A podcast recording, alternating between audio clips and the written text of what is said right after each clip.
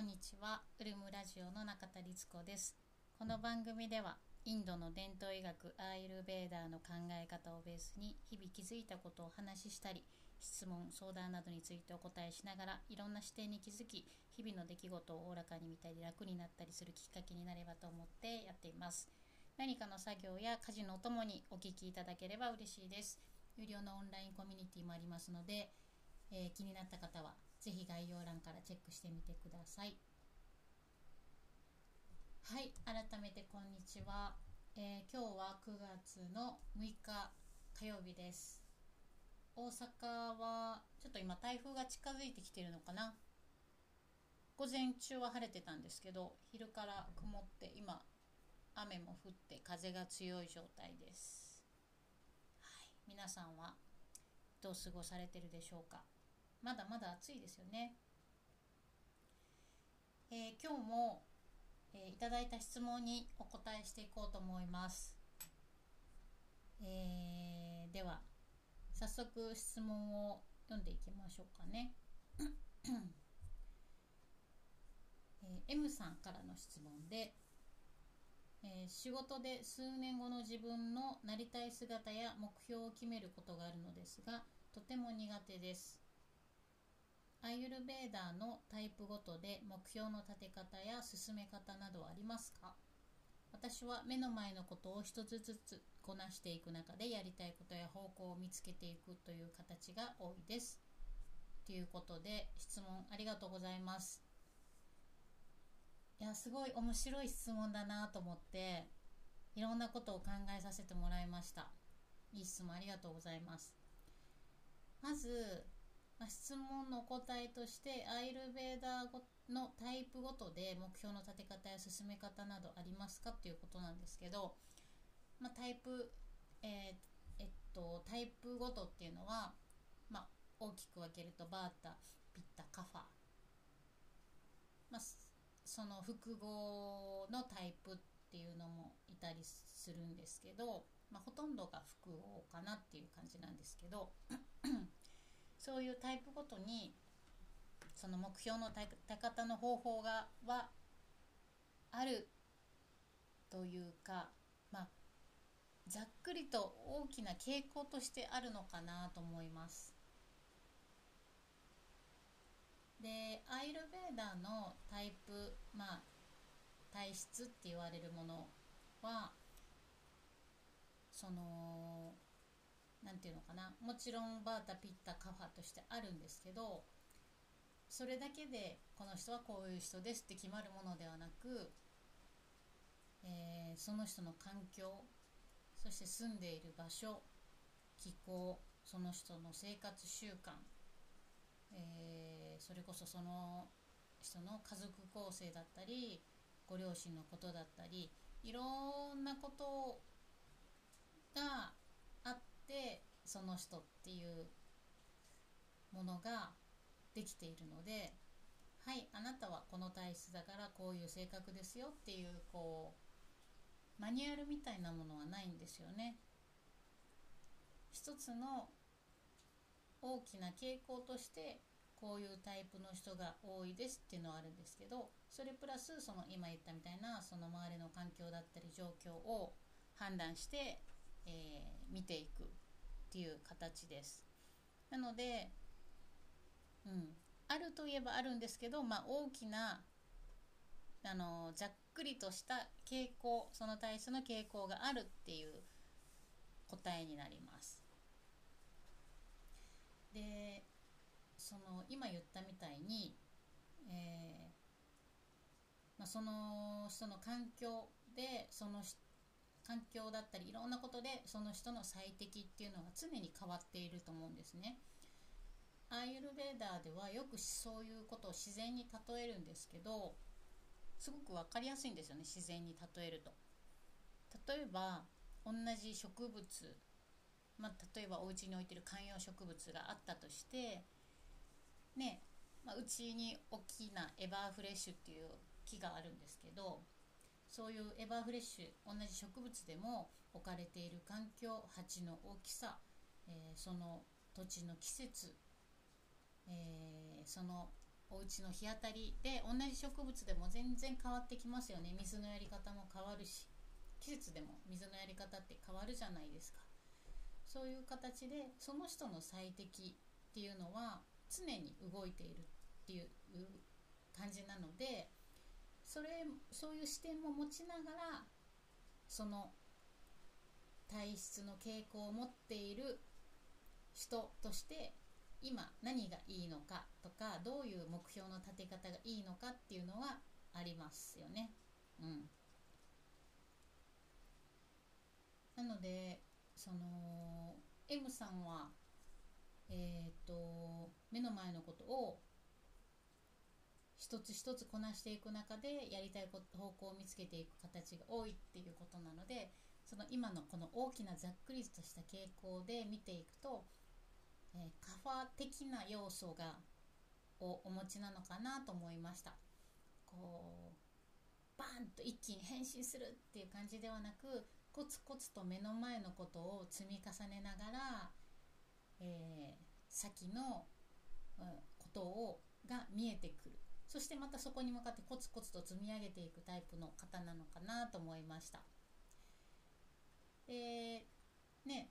例えばじゃあカ,、えー、カファ今のがカファの人の傾向だったとしたらピッタの人はこう例えば数年後の目標を明確に持ってそのために何が必要なのかっていうタスクをリスト化して一つ一つ何て言うのかな情熱を持ってその目標に向かって情熱を持ってそのタスクをやり遂げていくみたいなところがあるかもしれないしえー、バータさんだったらもうすごいスピードでこうだと思ったらすごいスピードで一気に動きまくって変身するみたいなこう周りも巻き込みながらとかそんなところがあるかもしれないし。っていうまあ大きな傾向はあるんですけど。うん。なのでただ会社とか組織に属しているとやっぱりその組織の流れとかやり方っていうのがあるじゃないですか。でアイルベーダの体質とかっていう見方ってじゃあその、うん、人はまる体質だからこのシステムとか流れに当てはまらないよねっていうものではないんですよね。なんかこうまるだから仕方がないっていうこうなんか諦める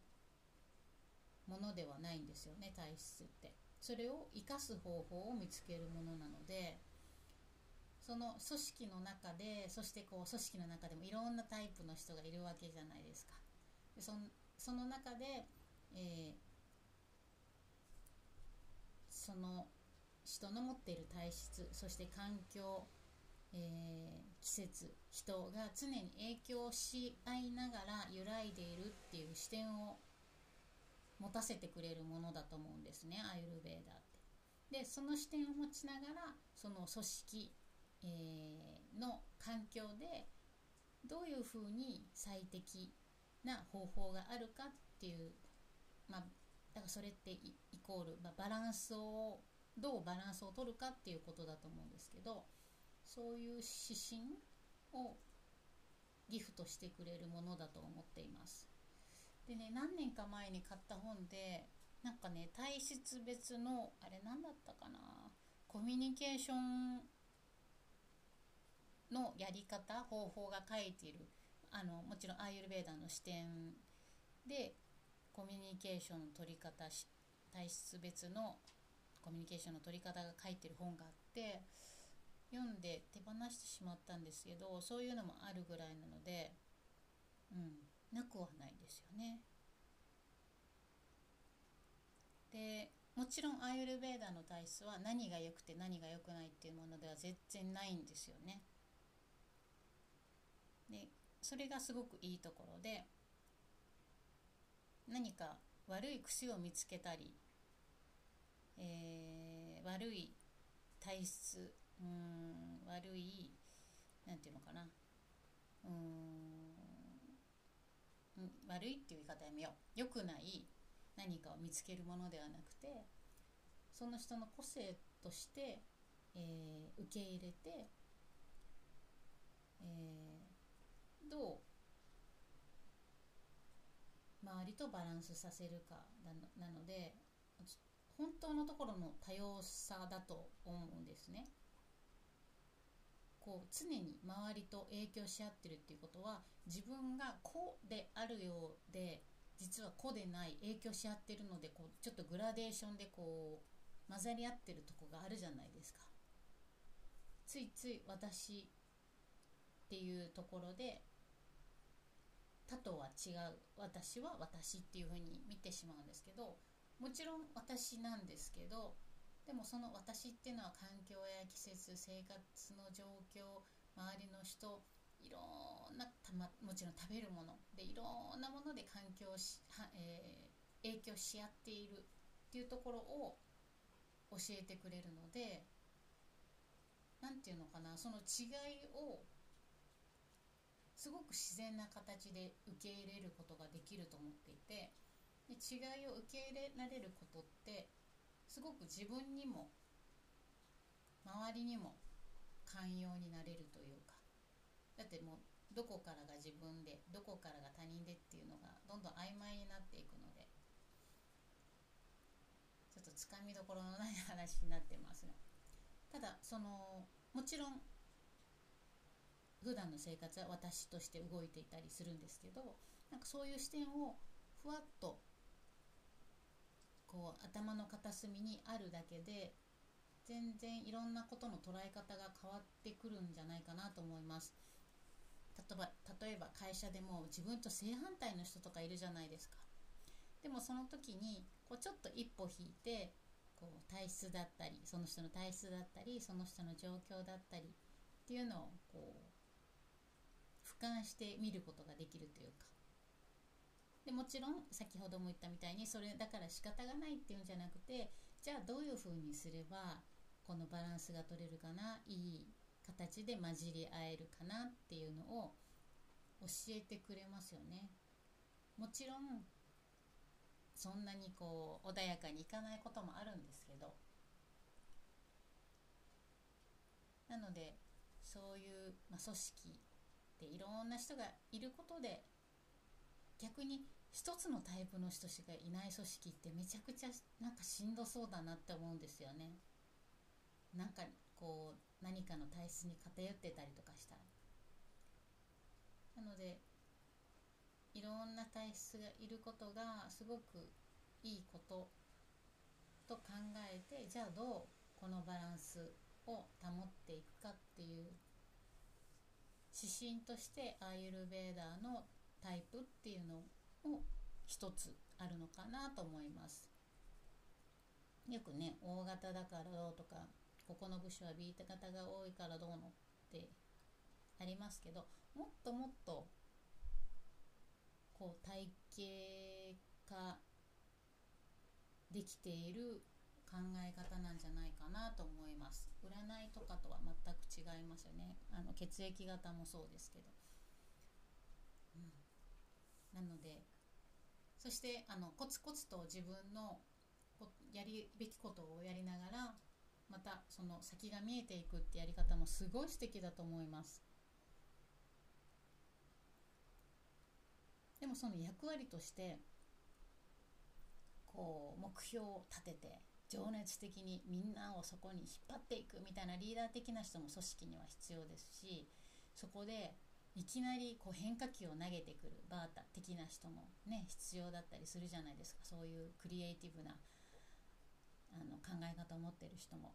だからやっぱりいろんな体質がいることが自然でそしてみんなで一緒に揺らいでいる。常にみんな揺らいでいるので